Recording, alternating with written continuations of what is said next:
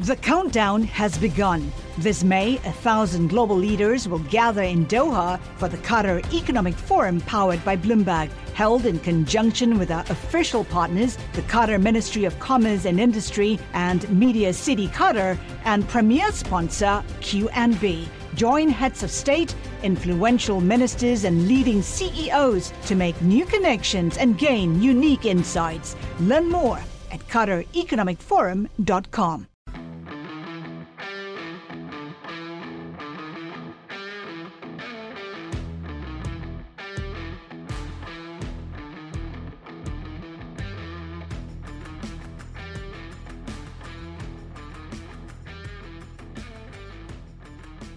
Welcome to Choppin' It Up. I'm your host, Mike Halen, Senior Restaurant and Food Service Analyst at Bloomberg Intelligence. Uh, I'm, I'm, very excited to introduce my guest today. Uh, he's Michael Osanloo, CEO of Portillo's.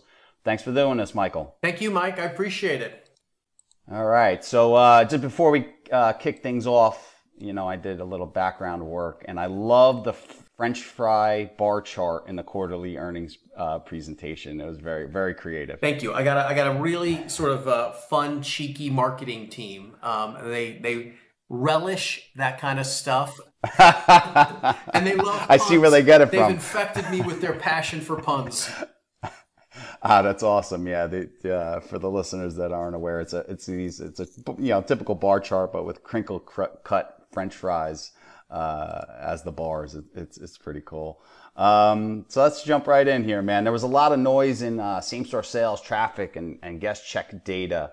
Uh, since the start of 2023, not just for you, I'm, I'm talking about industry wide. So, so for somebody like me, it's not easy to make sense of things. Um, what are you seeing right now from the U.S. consumer? Um, I, you know, here's what I would say. I'd say the first quarter, let's.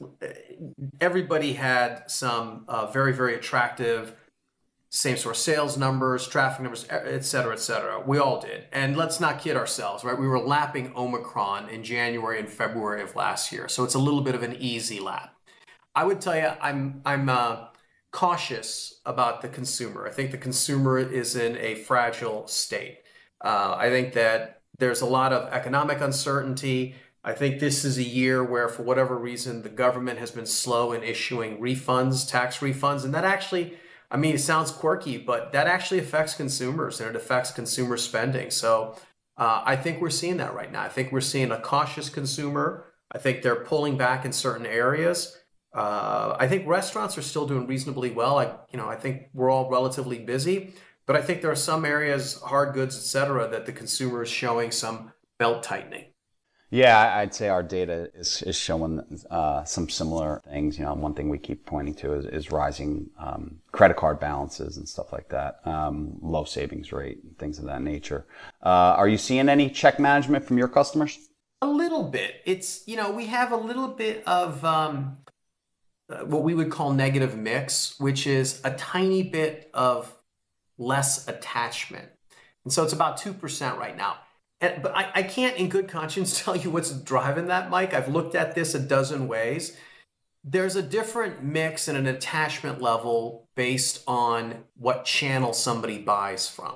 So, you know, if they're ordering third party delivery, if they're ordering for delivery uh, through us, if they're catering, it tends to be lots of stuff. If they're coming into the restaurant and ordering for themselves, it tends to be a smaller check. It's it's a couple of items. And so there's definitely some mix, there's some channel mix issues going on. Our dine-in is picking back up. Our drive-through is staying pretty stable. And so it could it could just as easily be that. But theoretically, it could be that you know somebody's saying, "Hey, uh, I'm gonna pass on the cheese sauce on my fries this time," and it's really hard to like distill that with all the noise yeah. and everything going on. Yeah, there's a lot of variables and a lot of moving pieces for sure. Um, so, what are the demographics of your customer base? Yeah, it's it's a great question. I'm going to give you a totally um, totally half uh, half baked answer, which is it it's sort of an upper. It's slightly above average wealth. It's slightly uh, you know a hair older than average, but averages mean nothing, right? On average, you and I have a nice set of you know like we have wispy hair on average. It means nothing right? and so averages don't mean a whole lot to me. if you go into our restaurants and you look around and you see who's there, at lunchtime you're going to see uh, you're going to see a lot of men in colored vests and work boots. You're going to see men in you know Zegna suits. You're going to see moms in yoga pants, but you also see women in you know in fancy work clothes. Um, it's a really broad demographic. In the evenings, we have families coming in. We are, you know, our restaurants are really attractive. They're nice. They're vibrant. So you see people making a decision to sit down with their family and have a meal at our restaurants on in evenings and the weekends. So it's a broad demographic. We do well in urban settings. One of our most successful restaurants is in a in a town in Indiana that has 30,000 people. It does 12 million bucks. So we appeal to a really broad demographic. Very cool, and uh, I would say I'm definitely below average on the on the hair, on the wispy yeah, hair. I'm pro- and I'm probably slightly above average. So between us, we're average. yeah, you do have a nice head of hair. It's too bad our listeners can't see it. um, all right, cool. And so the unit economics really stood out to me uh, at the yeah. IPO, right when I was reading that S1. So do you have any updates there? We we do remarkably well when it comes to box economics, right? So we average about $8.3 million per restaurant, which is uh, sort of for people in this business is uh, ridiculously high. We're, we're at that. Like if you just looked at our numbers, you'd say this must be a relatively nice steakhouse. It's not. It's it's a it's a fast casual place that lives on ten dollars per person, but still generates 8.3 million on the top line and very healthy bottom lines. We continue to do really well. I would tell investors that as we continue to build more and more new restaurants and we build faster, that number has to come down, right? Because the new restaurants are just not going to perform quite as well as restaurants that have been in our base for 20, 30 years in our hometown. So uh, it's a very, very lofty number. It will come down over time. It, it, it's not going to come down to a low number. It's still going to be uh, outstanding AUVs and outstanding margins for us. Yeah, for sure. Um, you know, I, I, look at the brand and I, I, think that it has a unique opportunity. Being a 60 year old brand with so much white white space, you know, in my, in my, career, I've seen some older brands with a rich history become strong growth stories. You know, Popeyes is definitely one that comes to mind for me. Um, so you're you're growing in Florida, Arizona, and Texas. I noticed. I saw that those are areas uh, of importance for you. I'd imagine the migration into these states was a, a factor in deciding to grow in these markets. Uh, what other factors contributed to that to that decision? Yeah, first of all, you said a couple of things that I want to emphasize because I because uh, I appreciate you doing your homework. You're hundred percent right. We just celebrated our 60th uh, anniversary, which which really in this business is extraordinary to be a restaurant company that's been around for 60 years. And, and you're right in that despite being a 60 year old brand, we're like rambunctious teenagers still, right? We're still growing up. We're still figuring stuff out. We're getting uh, really good. And our Sunbelt strategies is is exactly it's really simple. We're going where population is. You know, we're going to the three fastest growing states in America: uh, Texas, Florida, Arizona we're not fools. We're also following where there's a Chicago emigration, right? There's people from the Midwest going to those markets. It's really nice to go into these towns and see ex Midwesterners who are warmly embracing us and are excited to have their favorite restaurant uh, to join. Now that's not gonna that's not gonna sustain your business. You still have to, you know, you have to become very quickly a local restaurant company um, and and that's what sustains the business. But we feel really good about getting off to a good start and then sustaining it. And I'll give you some examples. You know, we opened in Orlando, Florida, uh, a little uh, about two years ago, and we had extraordinary performance. We had nearly $10 million of revenue in the very first year. You're not doing that on just Chicago expats, right? You're that that that volume you really do have to appeal to locals. And then in this business, you know, your revenues go up first year, they come down, then they build back up again. That's very common. Our second year is almost as good as the first year in Orlando. It's a very, very little dip. And so I feel I feel really good about that. Because again, that means we're sustaining a business built on local guests and local community. Um, same thing is happening to us in uh, Texas. I had a lot of uh, people asking questions like, why do you think you're going to sell Italian beef to people in Texas. And so, you know, my my response is first, it's Italian, not Italian, and second, it's uh, it's beef and bread. And I'm pretty confident that the fine people of Texas has said yes to beef and bread. And that Texas has come out of the gates extraordinarily well, right? We opened in January. It's uh, right now, it's one of our top three performing restaurants in the country. It's performing as well as our very best restaurants in the city of Chicago. Uh, it has it opens every morning with lines outside the door, and it's being sustained by the local community. So so uh, I love going where the growth is. I love finding pockets of latent demand, but then we very quickly have to build to that local community.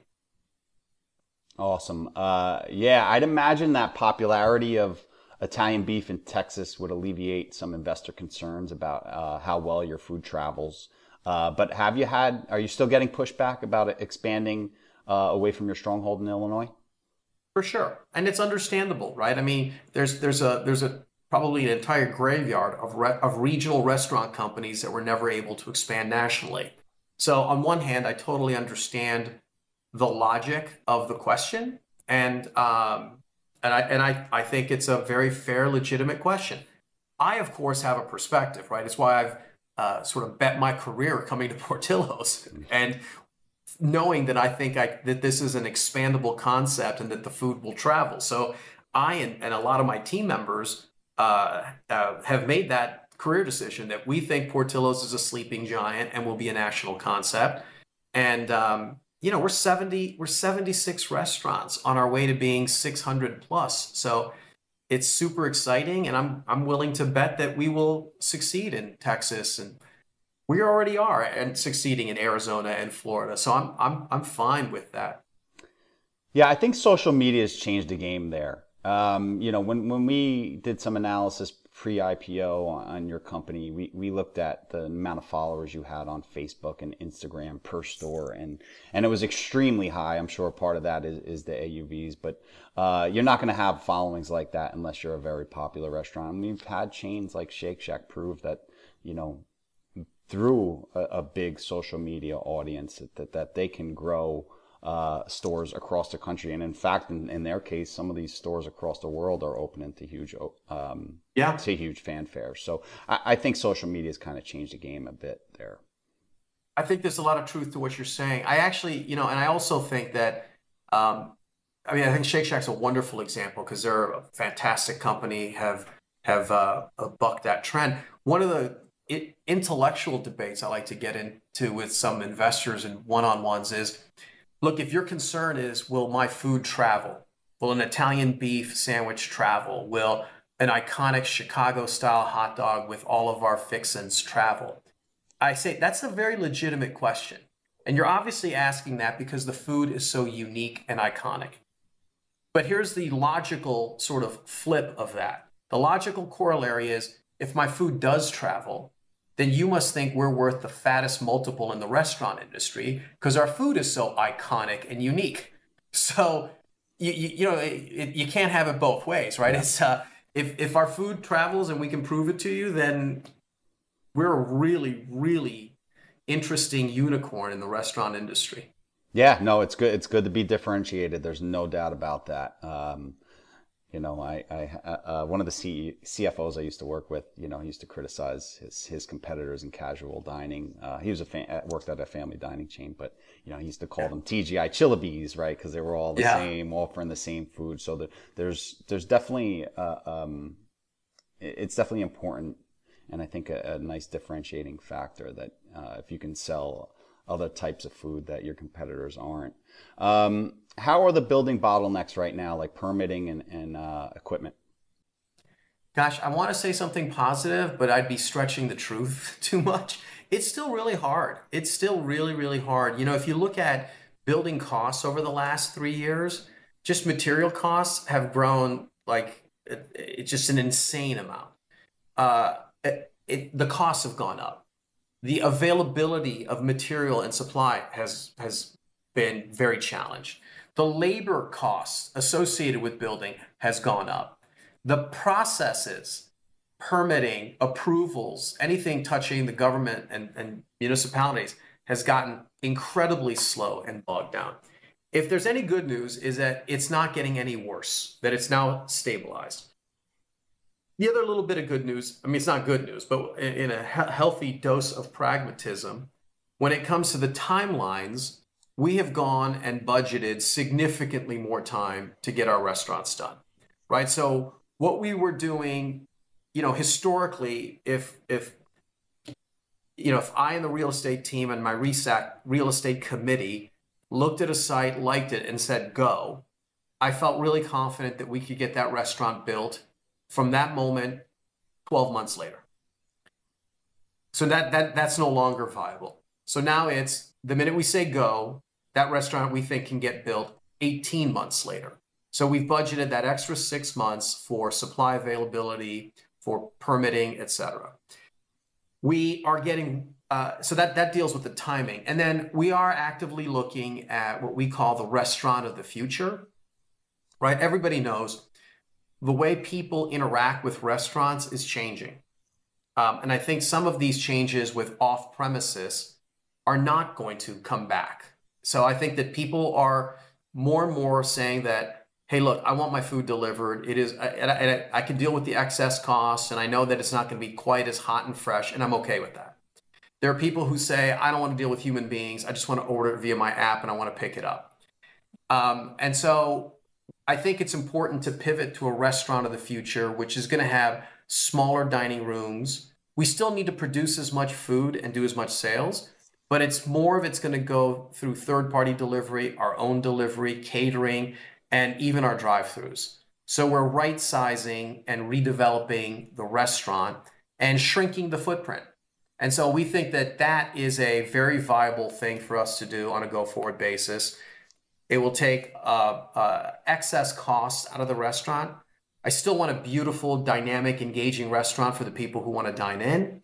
But I think we can save a bunch of money and square footage and get on a smaller pad, et cetera, et cetera, et cetera. So that's the other way we have to deal with uh, the new normal of cost and supply chain.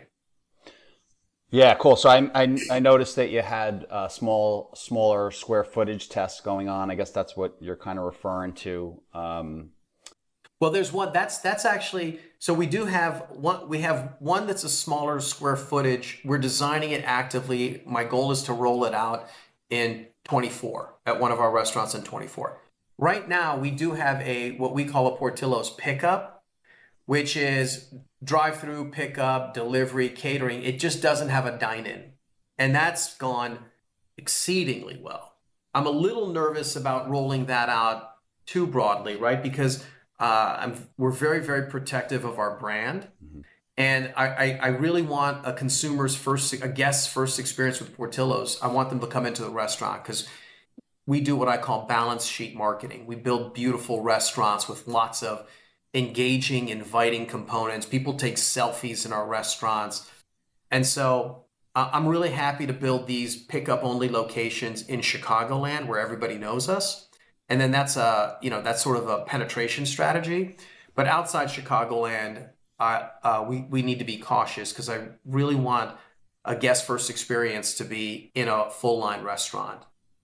Okay, so so this is more of like an infill strategy uh, yeah. at the moment. Yeah, that makes a lot right. of sense. Uh, and I'd imagine this would uh, impact your total market opportunity.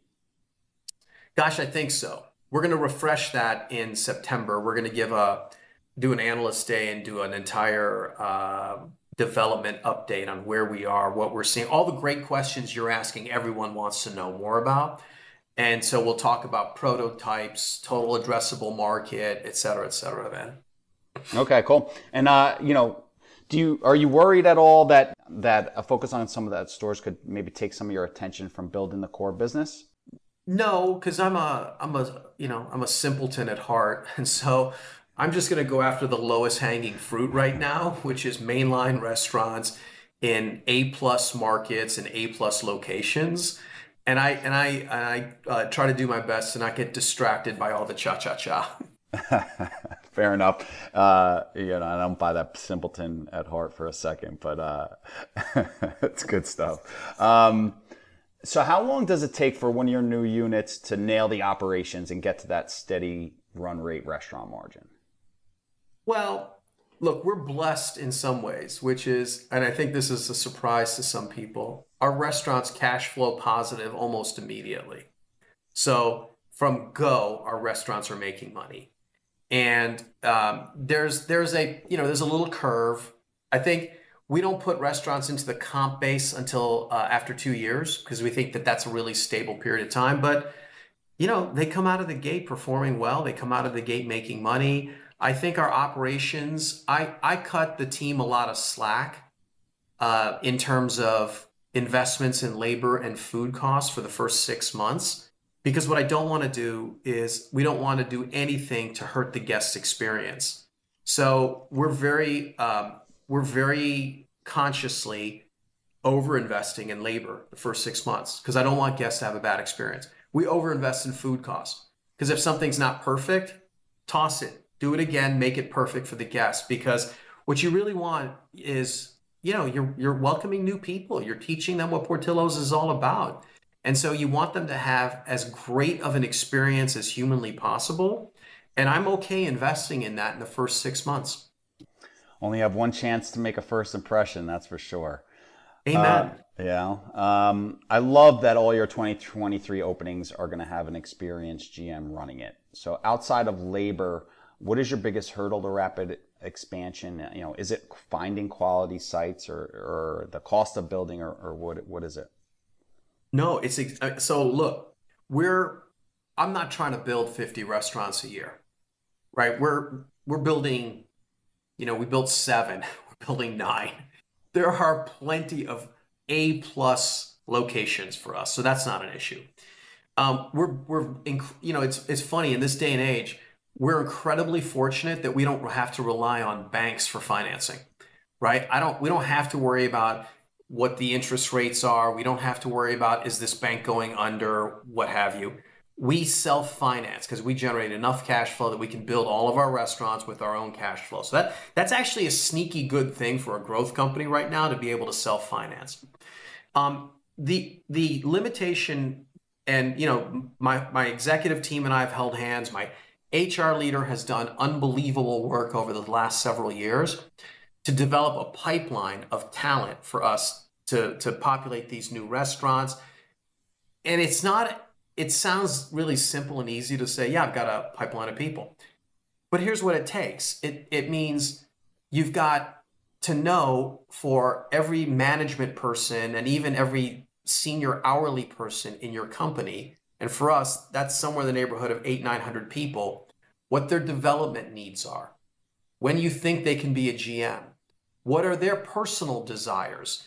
What is their geographical, you know, uh, mobility? Where do they want to go? And then you have to put in development programs against all that. So if I know, hey, Mike's a rock star, but Mike needs to work on this, this, and this, and we think Mike can be ready to be a general manager for us in two years uh, and Mike, by the way, really desperately wants to relocate to Arizona. So, what that means is I want Mike to work in an experienced setting for a year, and we're going to target him for a, a restaurant opening in 26 in Arizona. We're penciling his name in. So, that's what it's taken to get to the point where I can look you through the lens in the eye and tell you that every restaurant in 23, I can identify the general manager as well as the assistant general manager, and they're all experienced people. All the restaurants in 24 were doing the same thing. Every restaurant manager, every AGM, and even in that situation, we're trying to get 50 plus percent of the rest of the managers to be experienced Portillo's people. That just de risks these investments, right? And so uh, that's the single biggest hurdle for us and that's the single biggest gating factor on how fast we can grow.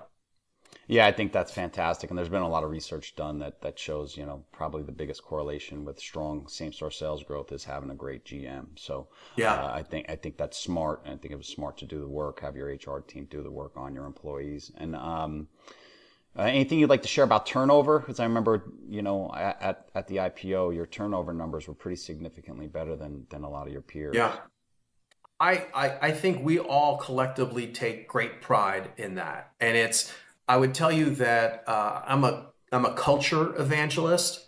You know, I think that whatever whatever you do for a living, whether whatever company you work with, whatever sports team you follow, whether it's my beloved Michigan Wolverines, culture wins over everything else. Right? Great talent is good, great ops are great, but culture is triumphant. And so we have worked very, very hard on culture. We believe in, you know, our, our values are family, greatness, energy, and fun. We evangelize those, we espouse those, we recruit against those. When we recruit people to come to the company, the first thing we do is is this person a cultural fit? Are they going to treat each other and our teams like family? Are they do they aspire to greatness? Right? Like there's a phrase that I love which is, you know, good enough sucks. And so I want people who want to be great, high energy, fun. And so we've done a really, I think, a really good job of, of, of being cultural, uh, culture first people. And what that means from our frontline team members is we went candidly from pay, paying uh, below average wages across the country to now we're at 60th, 70th percentile. And I, I'd like to get the 75th percentile. We have a benefits package that I'm exceptionally proud of. And it's it's crazy. It's like, you know, guys like my age, we want healthcare and 401ks. The benefits that we're providing our team members that they love is, you know, they get access to pet insurance and gym pass memberships and, you know, uh, mental health coaches. And so it's just a different vibe, but we're, we're doing, I think, a really good job of being responsive to the needs of our teams. Um, and then, uh, you know, I'm a enlightened capitalist, right? I take great care of your frontline team members. Don't think of them as a cost. Think of them as your brand ambassador because that's really what they are. Uh, and it and it and it creates a beautiful virtual cycle. So we've done that, and it means that we have 20 to 30 percentage points better turnover at the hourly level. And I think we have sort of industry leading turnover at the management level. And that's that's just a gift that keeps on giving. There's hard costs, but there's a lot of soft costs that's associated with that. Yeah, that's awesome. I, I think um, you know I'd have to imagine that contributes significantly to your multi-year highs in speed of service, accuracy, guest satisfaction. Uh, are there are there any other initiatives that that have uh, kind of fed into that? You're going to think this is totally hokey, but I honestly believe that happy people make happy food, and it translates to a happy guest. I mean, it's just it's just that simple, right? Yes, it's speed of service, et cetera, et cetera but it's like I, I, when a happy person makes your food and serves it to you, it just tastes better. It creates a it's it's a it's a virtuous cycle. It's very very hard to like point to every single economic advantage to it, and that's why there's so much soft benefit that is that's you know to to an accountant would be like I don't see where this is, but to you know people who experience it who have a gut sense for what's going on, it's real. Yeah, I couldn't agree more. Uh, my last episode uh, with Fred LeFranc, we, we dove into this entire topic. It was about em- empowering your employees to help turn around uh, struggling brands and uh, yeah. grow grow emerging ones. So I, I think I think uh, I think it's great.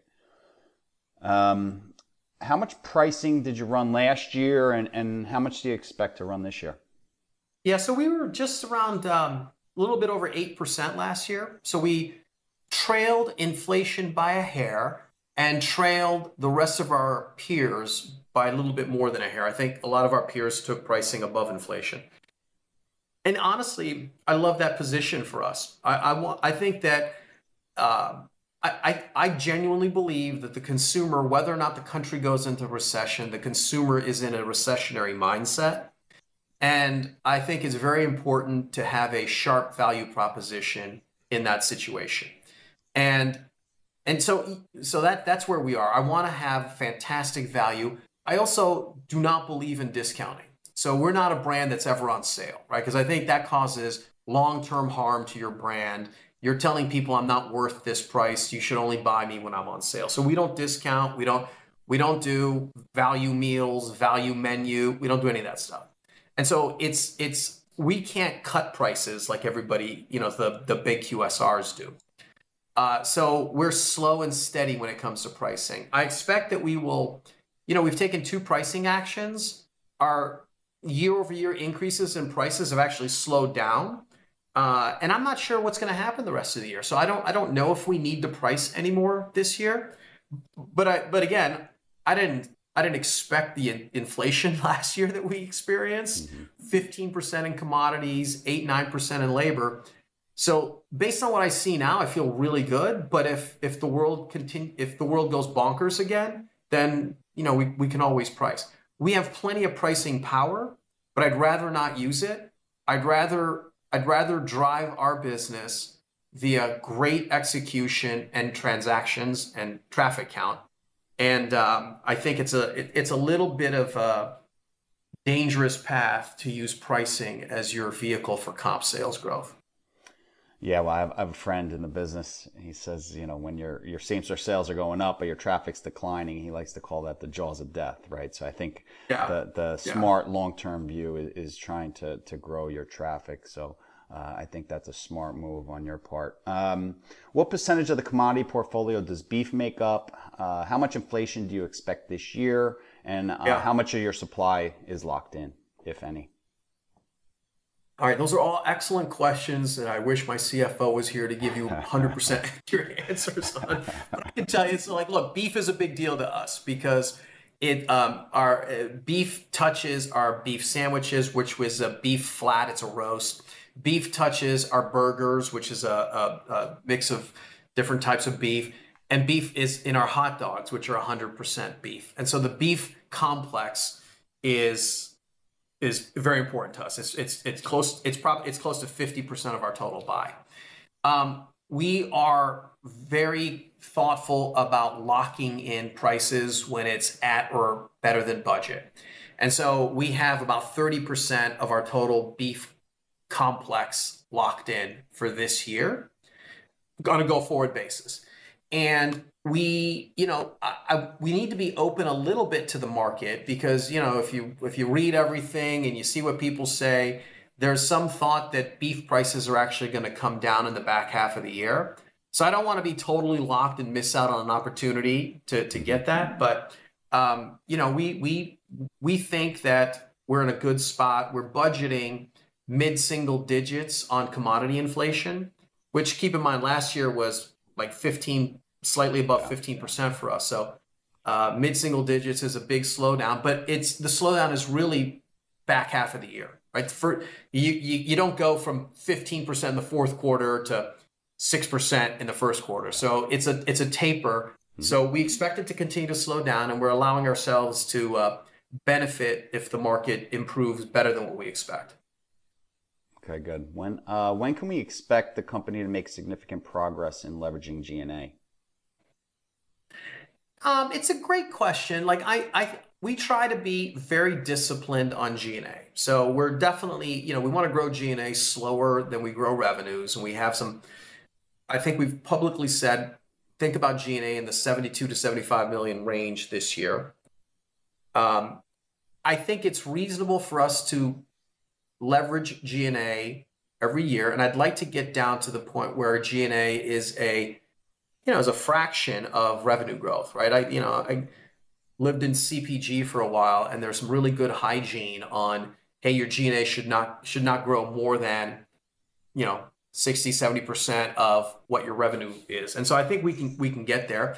Uh, at the same time, we're still a, you know, we're a growth company. I, I don't want to get penny wise and pound foolish, right? I don't want to not invest in the business and in growth because we're trying to watch a line in the P&L that is more relevant to a mature company. That makes a lot of sense.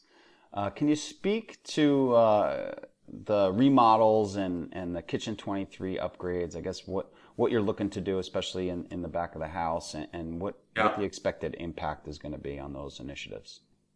It's a great question. So for if, if uh, for people who haven't experienced the Portillo's, the original Portillo's had sort of this wonky uh, design element, which you go to a front counter and order, and there's this wing along your right side where there's people making salads. That's called the salad bowl area, and then directly in front of you and to the left is a is a is a line where they're producing all of the sandwiches and the hot food.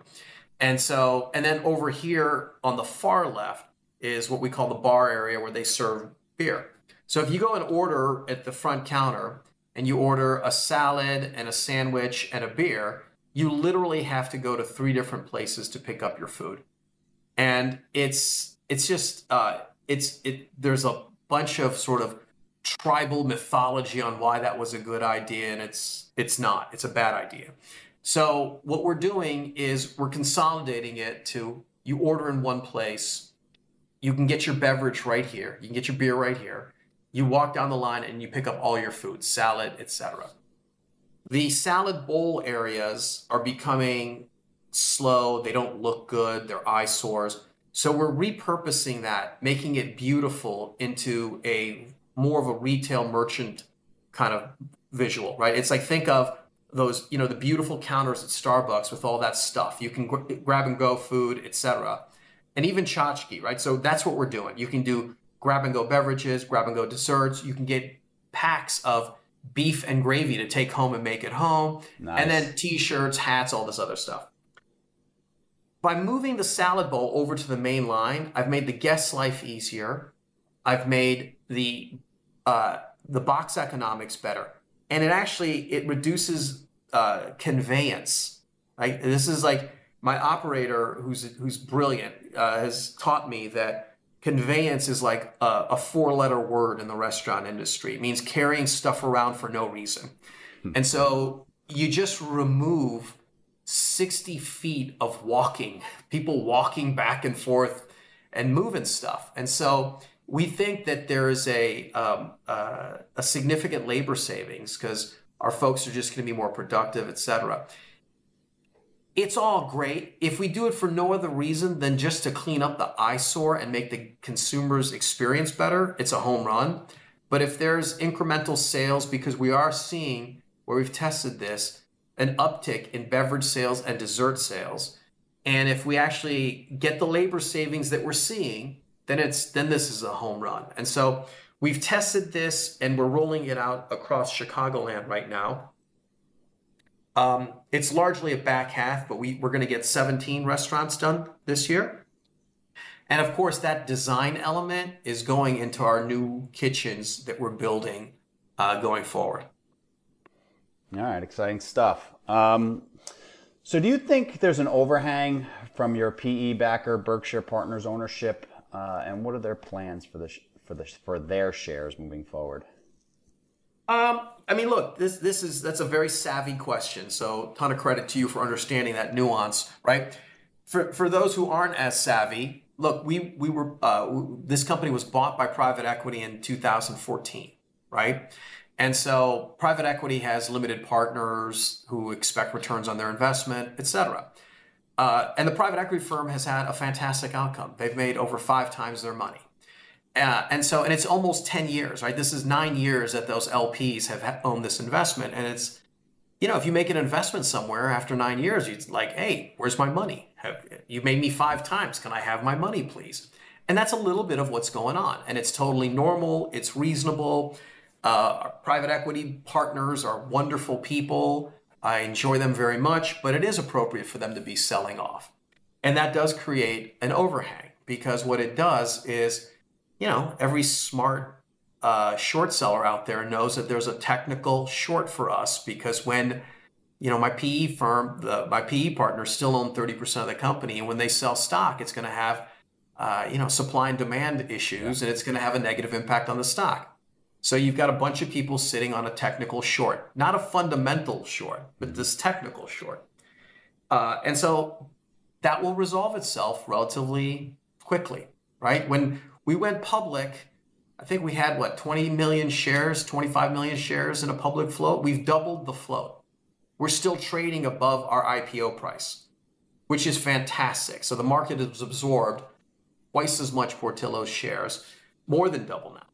And so, um, so I think there is an overhang. I think that that overhang will resolve itself, and then all of those lovely shorts will become longs because they have to get out of their positions. yeah, for sure. Um, all right, so what keeps you up at night? You know, um, uh, I am blessed with an amazing team. I've it's I love the team I work with.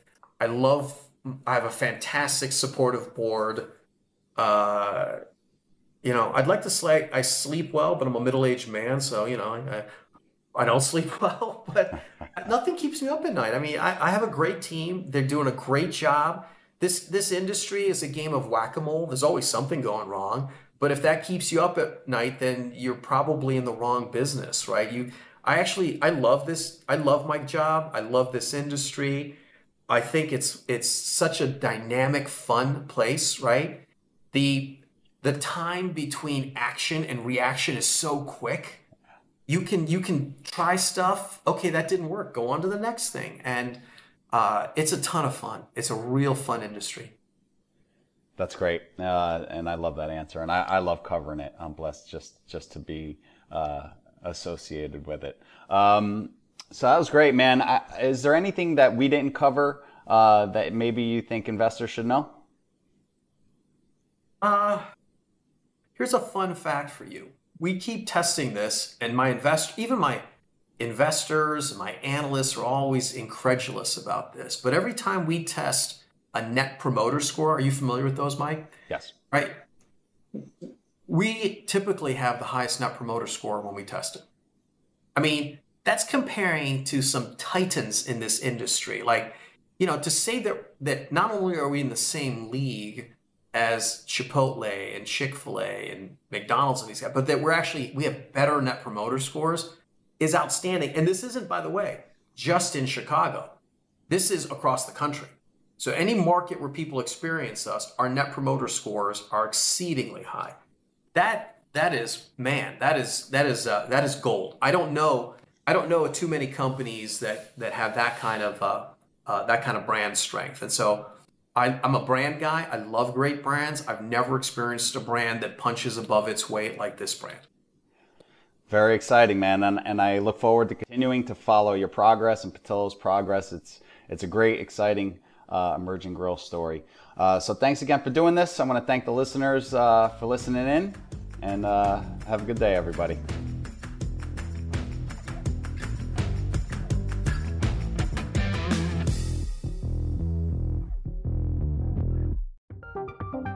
From Silicon Valley to Wall Street, the promise and perils of artificial intelligence are playing out on the world stage. But what will the next phase of AI adoption look like? Which companies, from big tech to startups, will dominate? And where do the risks and unintended consequences lie? I'm Emily Chang. Join me at Bloomberg Tech in San Francisco, May 9th, to answer many of the industry's burning questions, alongside Snap's Evan Spiegel, Xbox President Sarah Bond, OpenAI's Brad Lightcap, top researcher Dr. Fei Fei Li of Stanford, and many more. More details and just a few tickets left at bloomberg.com/techsf.